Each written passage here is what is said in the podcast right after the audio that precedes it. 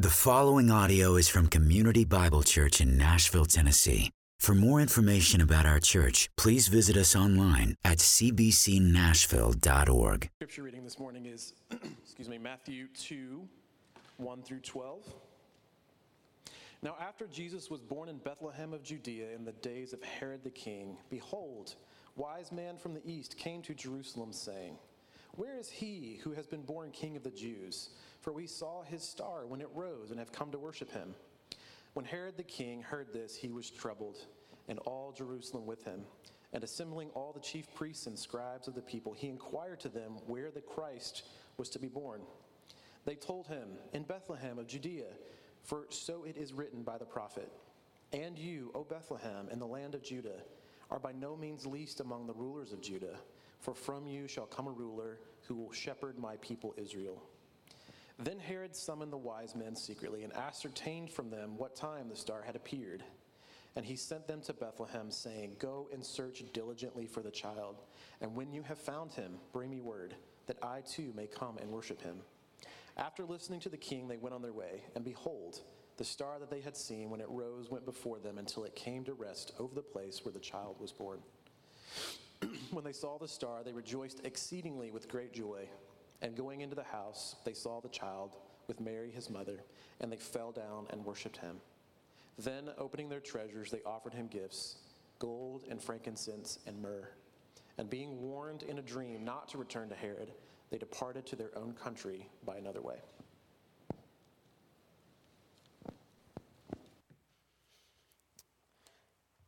Father, we again just lift up our praises uh, to you. I, I praise you for the story of your son's uh, first advent. I pray that you would help us as we just dig into the text of Matthew chapter 2, that uh, you would uh, just help us to see the beauty of your son's birth, the beauty of uh, the gospel, that you would give us hearts of compassion toward the world around us, that you would help us to learn to trust more in you.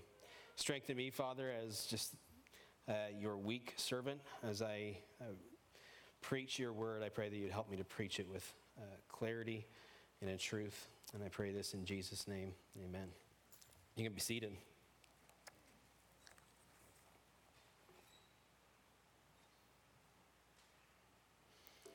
Okay, start my timer. I like to run long.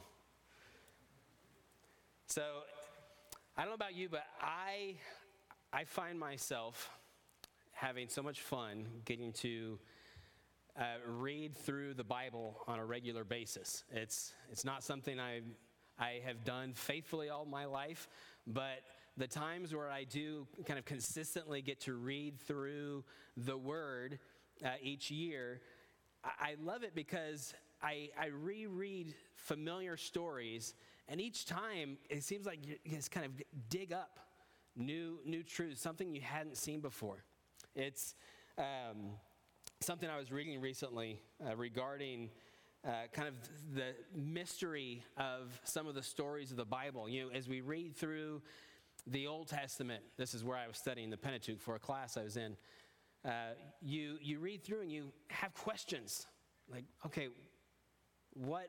I'm not sure exactly what's going on here. I'm not sure, you know, where this is going. I, I wish the author would have told me more details about this thing. And this author that I was reading said, you know, he thinks one of the reasons that there's some mystery and ambiguity sometimes in these stories is it so us as creatures coming before the Word of God would find joy and delight in digging more into His Word. You're like, I don't understand that. And, and so many times it happens to me where I might read a text and have a question like, I, am not sure about that. And as I continue reading through the word, it might be my next go around that all of a sudden I connect one passage with another passage and like, oh, I see the beauty in that. It's, it's you know, kind of turn, turning a, a, diamond and seeing a, a different facet of it. Like it, you see the beauty kind of unfold in new ways. And this story that we come uh, before this morning, the, the story of the wise men, it's a very familiar story. You know, I think because we revisit the Advent every year, it, we, we get familiar with the shepherds, we get familiar with the wise men. It's, it's a very familiar story. We have nativity scenes with these figurines set up. Go, you know, you drive by and see lawn nativity scenes. It's, it becomes so familiar that I know for me, sometimes I overlook some of the nuances of the story. And for me, studying this passage is kind of like turning that diamond a little bit and seeing a new, a new, some new facets that I uh, hadn't really meditated on uh, before. This narrative is, is much like some of those Old Testament narratives, leaves us asking a lot of questions. Leaves us asking, who are the wise men? Where did they come from? How did they hear about the coming Messiah? Why were they anticipating his arrival? And what, what's up with the star? I go out, sometimes Nashville's not the greatest place for viewing stars, but I go out on my back deck sometimes. It's just dark enough. You see some stars. Uh, we got a hand me down telescope recently. I've been trying to show, uh, you know, the moon's fun to look at because you can see more detail. It's, it's not as interesting maybe to see Jupiter or Mars, even though you look at Jupiter and all of a sudden you see its moons that you can't see with it, with it, usually with the naked eye.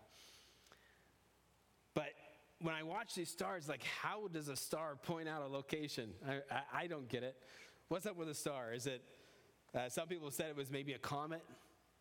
Um, some people have uh, thought that maybe it was an alignment of planets.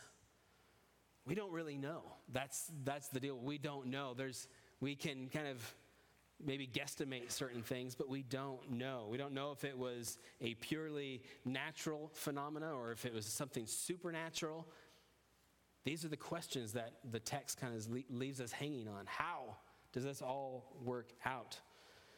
I want to work through a little bit of those details just to show you some of the beauty of Scripture, but then I'm, I'm going to kind of land on one focus point we'll get to in a moment. First, with the star, Many, many people relate this actually back to Balaam's prophecy that we see in Numbers 24 7. Balaam, if you remember, is that Gentile prophet for hire. Balak, the king, hires him to prophesy against Israel. And Balaam, at least, is wise enough to say, only what the Lord says is, is, what, I can, is what I can prophesy over the people we see in Scripture the wickedness of Balaam as he actually twists, they, they get the people seduced into worshiping idols. But what he says, he, he, he can't speak outside of what the word of God that uh, God has given him. And in his final oracle in Numbers 24 7, we read, I see him, but not now. I behold him, but not near. A star shall come out of Jacob, and a scepter shall rise out of Israel. The picture of a scepter there is of ruling. So, this, this picture of a, of a star rising to point to a ruler, a king, a leader. We, we see that hinted at in Numbers 24 from the mouth of this prophet who, if you remember, his, his donkey had to speak to him to warn him about uh, the angel of the Lord about to kill him. So, some beauty in the story of that. Some of the details in this story that leave question marks, we've kind of filled in with our imaginations. There's lots of lore around the story of the wise men. There's a song about it. We three kings of Orient are. There's no mention, first of all, first off, of how many wise men there are. We sing a song about three kings. Uh, we have three in our nativity uh, scenes, but there's no mention that there are only three. We've deduced that by the number of gifts that were given gold, frankincense, and myrrh. It's kind of a weak link, but you know, we, we fill in some, uh, some details of the story with our imagination. So we have three wise men, even though we aren't given the number. And then we've promoted them to kings. You know, it's not these three wise men of Orient are, these three magi of Orient are, it's these three kings. Now, I think that might be fair. It might be fair to promote the wise men to kings. We're not exactly sure. Uh, just a couple passages to look at Psalm, uh, Psalm 72. These are just some of the some of the things that we see in Scripture that make us think, okay, maybe maybe they were kings. There's maybe some tradition that goes along with that. Psalm 72 verses 8 through 11. May he have dominion from sea to sea and from the river to the ends of the earth. May desert tribes bow down before him and his enemies lick the dust. May the kings of Tarshish and of the coastlands render him tribute. May the kings of Sheba and Seba bring gifts. May all kings fall down before him, all nations serve him. We'll see throughout kind of this text, uh, and I think as we see throughout Scripture in general, sometimes there's little, little revelations that point to larger revelations. Uh, we, we know from Philippians that every knee shall bow, every tongue confess that Jesus Christ is Lord, and that certainly involves all the rulers. I think even at his birth, we, we see this, where the kings, whether they're kings or not, come and they offer him tribute. Isaiah, Isaiah chapter 60.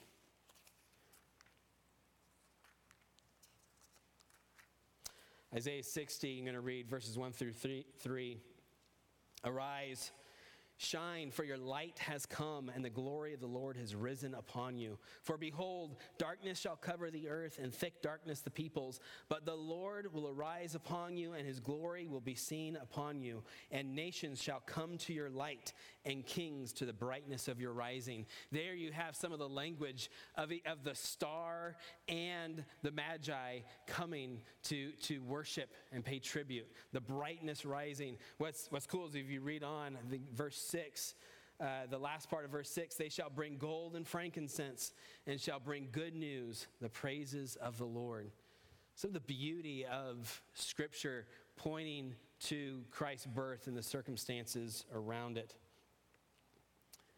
Now, as I said, I think it's important for us to realize and to worship and enjoy the fact that a lot of these little stories point to the grander story Revelation 21, verses 22 to 26. And I saw no temple in the city, for its temple is the Lord God, the Almighty, and the Lamb. And the city has no need of sun or moon to shine on it, for the glory of God gives it light, and its lamp is the Lamb. By its light will the nations walk, and the kings of the earth will bring their glory into it. And its gates will never be shut by day, and there will be no night there. They will bring into it the glory and the honor of the nations. That really brings a lot of that Isaiah 60 language all the way in to this glorious scene in heaven where all things have been made new and the nations are pouring into New Jerusalem to worship uh, our Savior. So we have three wise men. Again, we don't really know how many there are. They may have very well been kings, we're not sure. The word is magi, wise men, kings. I don't really have a problem either way there. The, fu- the fun one is we've given them names. There's some tradition with this that the, the most common names are Caspar, ba- uh, Balthazar, and Melchior. I, I, looked up the lyrics to We Three Kings uh, the other day, and actually, for the various verses, it actually says this is ba- Balthazar's verse. You know, um, but what's funny is you look up the tradition, various traditions around the wise men story, and depending on the region, there are some 20 different names that have been ascribed uh, to these magi. But what I want to look at this morning are some of the details we do know. Some of the details in Matthew's text that I think we can camp out on and dig out some really rich truths. So, what's one of the first things we know? Well, one of the first things is revealed in verse 1. Now, after Jesus was born in Bethlehem of Judea, in the days of Herod the king, behold, wise men from the east came to Jerusalem. Now, it's important here to kind of remember Matthew's theme, and I think to look back at, some, at what we've already covered in our Advent series so far. If you remember, Matthew began with the exciting story of the genealogy of Jesus. As, as Ryan pointed out, it's kind of an odd place to start. But the language of Matthew, uh, of Matthew's start of the genealogy is Genesis language. It actually uses the word that, where, that we get the word Genesis from. It says this is, this is Matthew saying, This is a new beginning. This is a new creation that I'm about to tell you about. As he unfolds it, we see in this genealogy uh, what stood out to us. These women that are listed, these four women Tamar, Rahab, Ruth, and as, as he puts it, the wife of Uriah. We know her as uh, Bathsheba, or as my wife would say, Bathsheba, which is totally acceptable. I just had to say it for her sake. What's interesting is there's a, a good argument that all four of these women were Gentiles. Some people say that's why uh, not only is the scandal of David and Bathsheba kind of put up forward by saying the wife of Uriah, but if you're thinking through your Bible texts, you're also just finished the statement Uriah the Hittite. So there's some interesting things there. We know for sure that Rahab and Ruth uh, were Gentiles. We're pretty sure that Tamar was a Canaanite. So we have this genealogy that stands out by putting these women forward, which is very odd for a genealogy of the day. And it's very likely that they were Gentiles. But we know that these wise men are coming from the east. We know that they are Gentiles. But the term from the east, I think, also has some deep theological implications that Matthew is drawing out of his parallels or echoes with, with Genesis. Um, I've taught on this before, but just a, a very brief uh, view of this we ta- talked about this through our Exodus series. You see in Genesis after the fall that God exiles Adam and Eve from the garden and he, he posts his angel with a fiery sword at the east. And then we see this eastward progression as men are sinning and going further and further away from God. And then in Exodus, as we're given the picture of the tabernacle, the direction, they, can't, they couldn't just set the tabernacle up any old way they wanted to. The tabernacle had to be set up so that you entered from the east going west. So you entered into the tabernacle moving westward and all the way into the Holy of Holies. It's this westward progression. So I don't think that Matthew uses the phrase that these wise men came from the east for nothing. It's this reminder not only of the, of the importance of Gentiles in the story of the gospel, but this important picture of a westward movement to God. So they come they had seen a star, and they go to the first logical place to get details about where this king might be. They go to Jerusalem. But listen, listen to what they say. They, they come to Jerusalem saying, Where is he who has been born king of the Jews? For we saw his star when it rose and have come to worship him. They don't come saying, where is he who is going to be born king of the Jews? They don't come saying, hey, there's, a pro- uh, there's prophecies that maybe we've got wind of, we understand that there's going to be a king. You know, where might that be? They, they are confident. They, there's presumption in their voice that they come to God's people Israel and they say, Where is he who has been born king of the Jews. And what's sad is God's people are kind of taken back by it. What? What, what, what do you mean? Surely, you know, you'd think, for the kind of putting thoughts in the wise man's head, surely as his people, you're aware of these things. I mean, we're, we're coming from a great distance. Many people think maybe coming from Babylon. that's maybe how they had some of these prophecies through Daniel and the, peop- the people, children of Israel, staying in exile in Babylon, having access to the Holy Scriptures. There's some of this thought that maybe that's where they had it. We don't really know. But they show up in Jerusalem, and the people of God don't know about this birth. It's, it's sad because as we think about how Matthew opens, it's this genealogy that captures this picture of waiting, this long wait. I think this also goes to Genesis, where you have the story of creation and the fall, and then in Genesis 3:15, this promise, the first gospel proclamation that a Messiah is going to come. And then Adam and Eve have Cain and Abel. Like, and there's this anticipation. It's like, is one of these the, the rescuer? And right away they find out it's not Abel because he gets killed. And at the same time, they find out it's not Cain because Cain killed his brother. And then in chapter 5 of Genesis, we have a genealogy a list. It's, it's a genealogy of Noah. And it goes on and on and on, and there's these repeated phrases.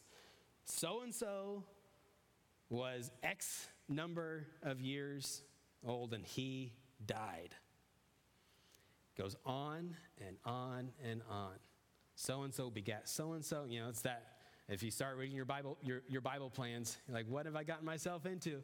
What does this word begat mean if you're in King James? So and so begat so and so and lived X number of years old, and he died, and he died, and he died, and he died. And there's this long wait. And Matthew shows us that in his genealogy of Christ, this long wait.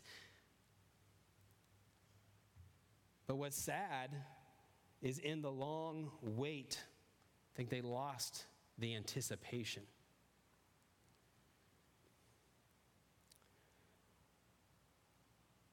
We wonder as we look at it, as we see the scene of the wise men coming into Jerusalem and asking this question, taking the people off guard, we wonder if they were still looking for their Messiah at all. We wonder if they had given up hope. We see their response in verse 3 says, Herod the king heard this. He was troubled. And Matthew uses a word here that I think is supposed to grab our attention. It says, Herod was troubled, and all Jerusalem with him. And assembling all the chief priests and scribes of the people, he inquired of them where the Christ was to be born. The wise men come saying, He's been born. And then all the chief priests and scribes are gathered together. These people who know the scripture, who should be anticipating these things, ourselves kind of living not in anticipation. Where, where was he to be born? All of them are, are brought together.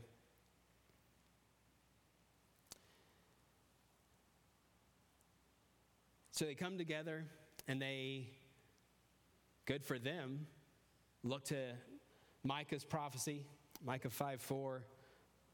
Oh, Bethlehem in the land of Judah are by no means least among the rulers of Judah. For from you shall come a ruler who will shepherd my people Israel. So the wise men are given this information. Well, the scripture says Bethlehem. They were right. But the wise men take this information and they actually do something with it. They go to Bethlehem.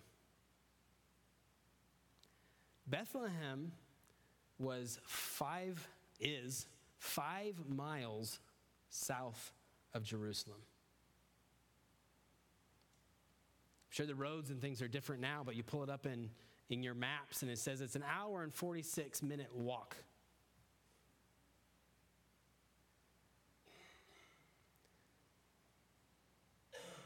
The wise men went But none of the chief priests and the scribes followed.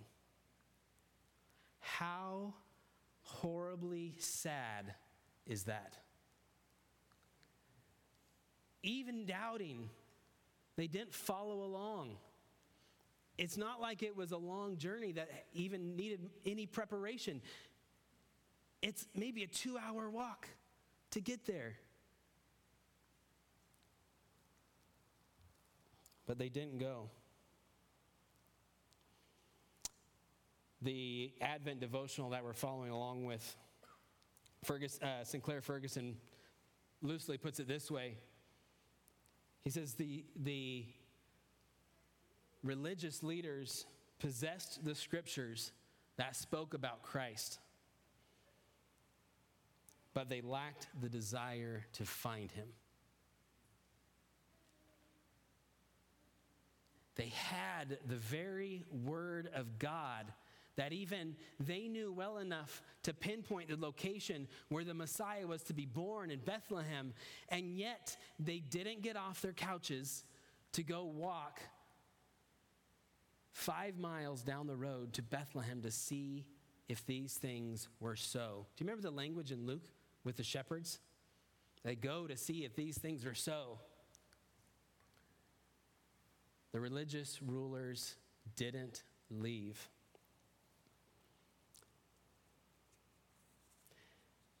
The wise men, Matthew con- contrasts the wise men with the religious leaders with much different language. They get on their way, and in verse 10 says they saw when they saw the star. So again, they had fought, they'd seen the star that signified to them that the king of the Jews was to be was born. And they go that way, they go to Jerusalem, find out the location, Bethlehem. They get on their way again and they see the star again. And what does it say? They rejoice exceedingly with great joy. The religious rulers sat down and stayed put.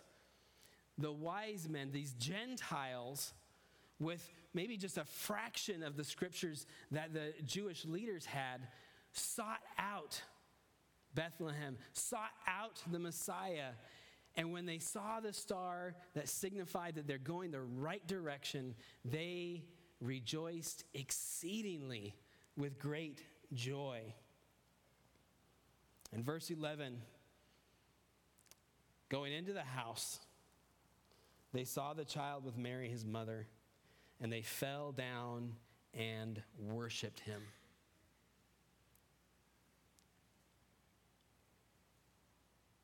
The Jewish authorities, the Jewish religious leaders were missing out on all of this. Likely, if you remember in Luke's account with the shepherds, the shepherds go to see if these things are so. They rejoice, they worship, and they leave and they tell everyone what they had seen. And likely, as the wise men arrive, again, this is one of those details of the story we fill in. There might be a gap of two years by the time they arrive. We don't really know. We'll look at that next, next week.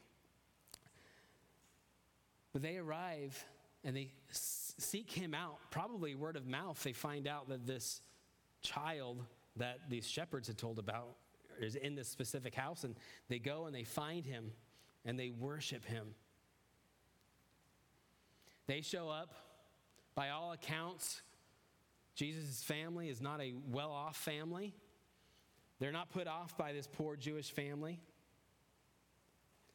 They come in with their great riches and they are humbled in the presence of their Savior and they fall down and worship Him. And they give Him their treasures. Says they open, open up their treasures, they open up their treasure boxes and they offer Him.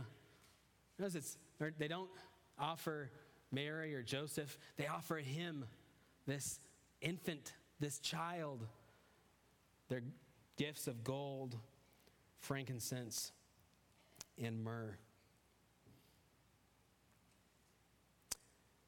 being warned in a dream not to return to Herod. They're not too surprised that Herod had uh, other motives in asking the wise men to let, them, let him know about where this child was. As the story unfolds, he ends up murdering the children of Bethlehem in his effort to kill this king. Herod, as we know from history, did not want to share his throne with anyone. He, he, he held to it tightly. He was murderous to this uh, degree. So the wise men are warned in a dream not to return to Herod, and they depart to their own country by another way. You know, when we read stories like this, it is, and we do this a lot in the New Testament. A lot of, a lot of Jesus' preaching is directed at the religious rulers, is directed at the Pharisees. And it's so easy for us to wag our fingers at the Pharisees and, like, oh, you stupid Pharisees. Can't you see that the Messiah is right here in front of you? You've seen his miracles, you've seen all that he has done. He fed the 4,000, the 5,000. He's healed the lame. He's given sight to the blind. He raised Lazarus from the dead. And yet, your response when he raises Lazarus is, well, how can we kill this man? Oh, and Lazarus too. Let's kill them both. Like, what, what insanity? And we think, oh, these foolish, foolish people. But we need to read a story like this and realize as we celebrate the first advent of Christ, we are celebrating the first advent with the view of the second advent in mind. We are people who are waiting for our Savior to return. And oftentimes, we might act more like the religious rulers than the wise men. We look down the corridors of church history and see a long story of waiting and waiting and waiting. Maybe we sit down on our couches more often than we should, not dealing, not we much like the Jewish leaders, we have even more scripture than they had. We have what we call an Old Testament and a New Testament. We have all these things, and so often we sit on it we have the scriptures, but we've lost the anticipation. Turn with me to Luke 12.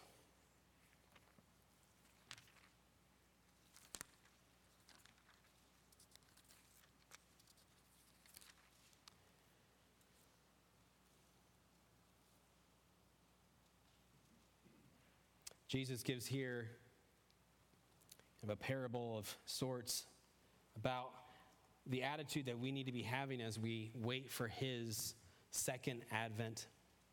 Luke 12, verse 35, he says, Stay dressed for action and keep your lamps burning. And be like men who are waiting for their master to come home from the wedding feast, so that they may open the door to him at once when he comes and knocks. So you have your master away at a wedding feast. Weddings, are, especially back here, are long events, drawn out events. You never know how long they're going to be. The servant's job is to have everything ready for the master's arrival, to be ready for him when he comes to the door, to welcome him in, to, to meet whatever needs he might have. And Jesus is saying, this is the attitude we need to have as we are anticipating our Savior's second advent, his second coming. We need to be people who are anticipating it. We have scripture that tells us that he will come back. We have scripture that shows that he is faithful story after story after story of his faithfulness, so that as his children we can say, Great is thy faithfulness. We know that he is coming. Jesus is saying, don't lose the anticipation. Be ready. Be a people who are prepared for him to come back.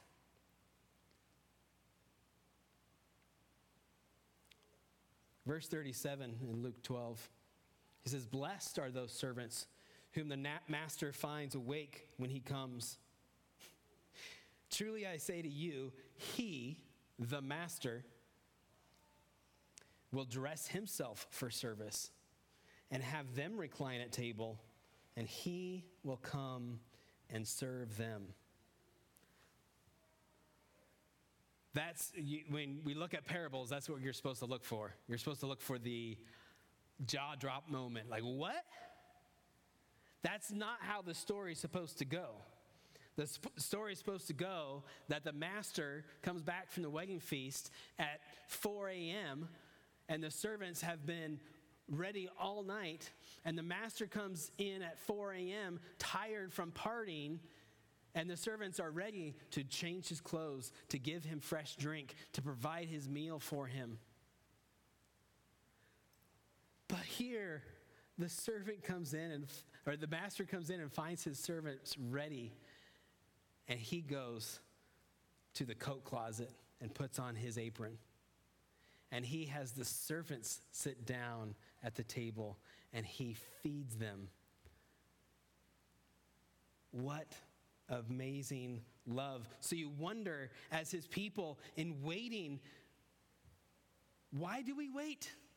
Because we have a, a Savior who has proven himself that he will serve us. He died on a cross. We have that beautiful picture of him putting on his apron and washing his disciples' feet.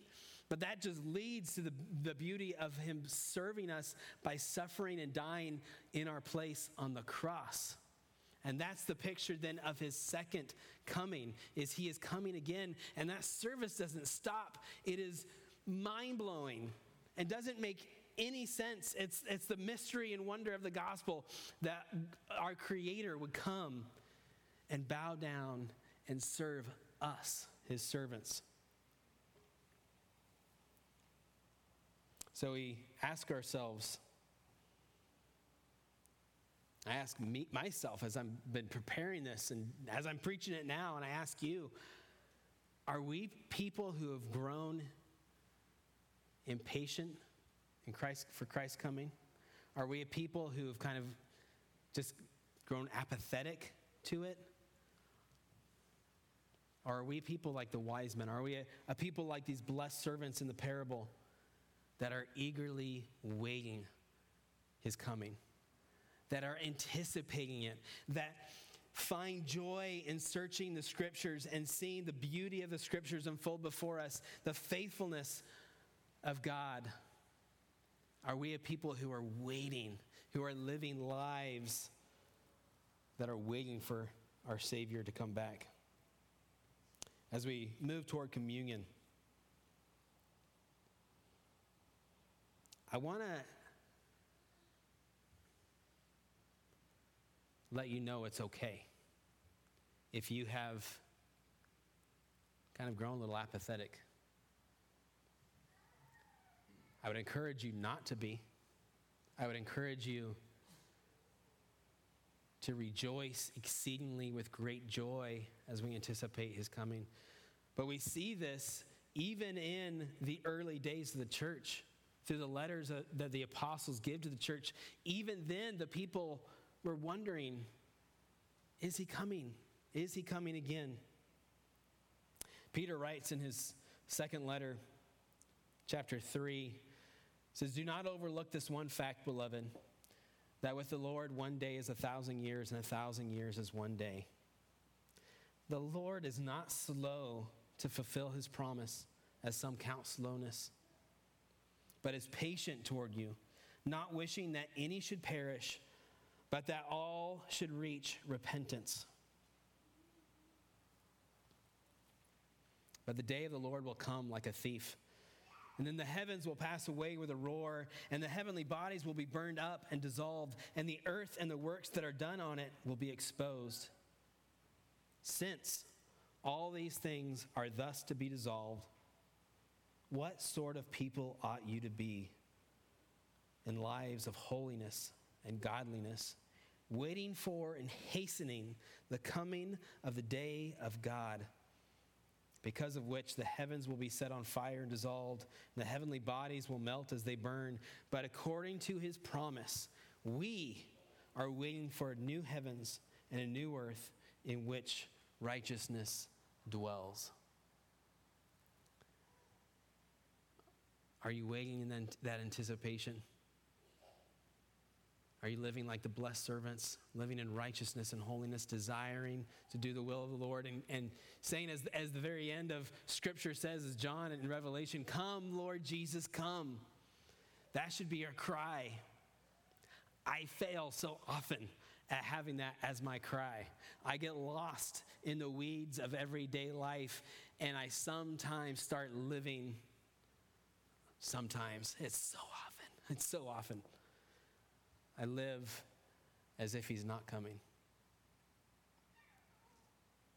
Scripture needs to speak to our hearts, much like the shock of Gentile magi from the east coming to Jerusalem saying, Where is he who is born King of the Jews?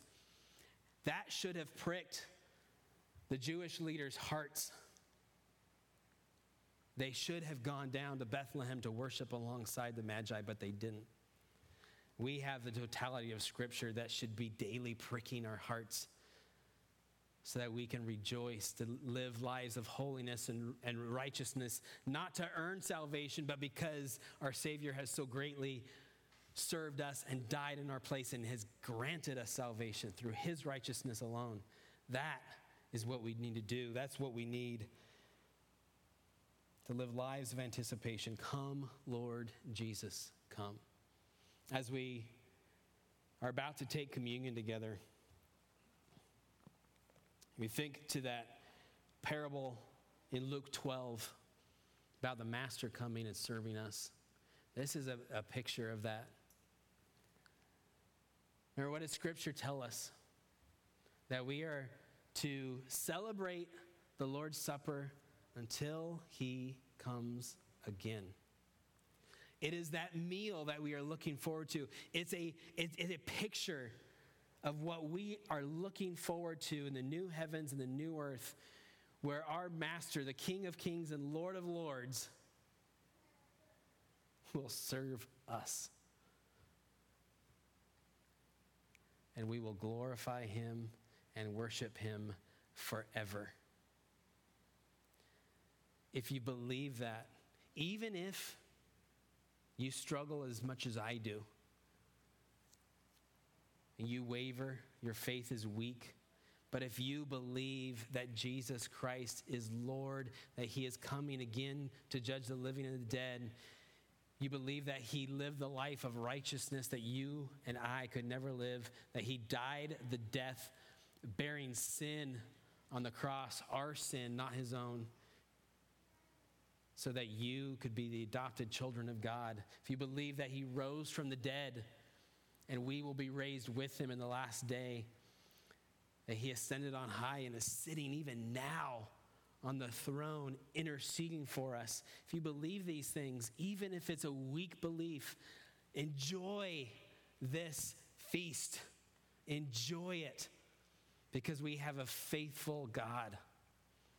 If you don't believe those things, just, we ask that you don't partake in, the, in this supper. We don't want you to be confused. There are some traditions that, that teach that this is part of those things that keep you safe, that keep you safe. We don't want you to be confused. Taking this does not save you. Faith in Jesus Christ is what saves us. Again, for all the rest, enjoy it, worship, and celebrate. Let me pray. Father, I pray that you would help me and help this congregation, help your church as a whole, your bride. Help us to be faithful in anticipating your son's second advent. Help us to be a people who long for it, who desire his coming, who can say with John, Come, Lord Jesus, come. Help us with the wise men to rejoice exceedingly with great joy in anticipation of your son's second coming. Help us to remember that in all of our frailties and all of our sins and all of those things that discourage us and cause us to not live in, in anticipation.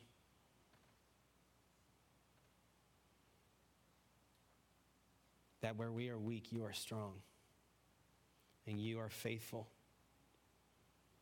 And when we come before you with our many sins and confess them, you are faithful and just to forgive them, to cleanse us from all unrighteousness.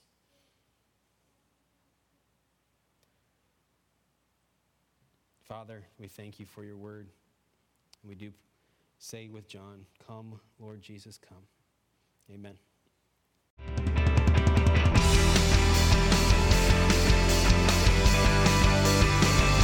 Thank you for listening to this audio presentation from Community Bible Church. For more information, please visit us at 6005 Edmondson Pike in Nashville, Tennessee, or online at cbcnashville.org.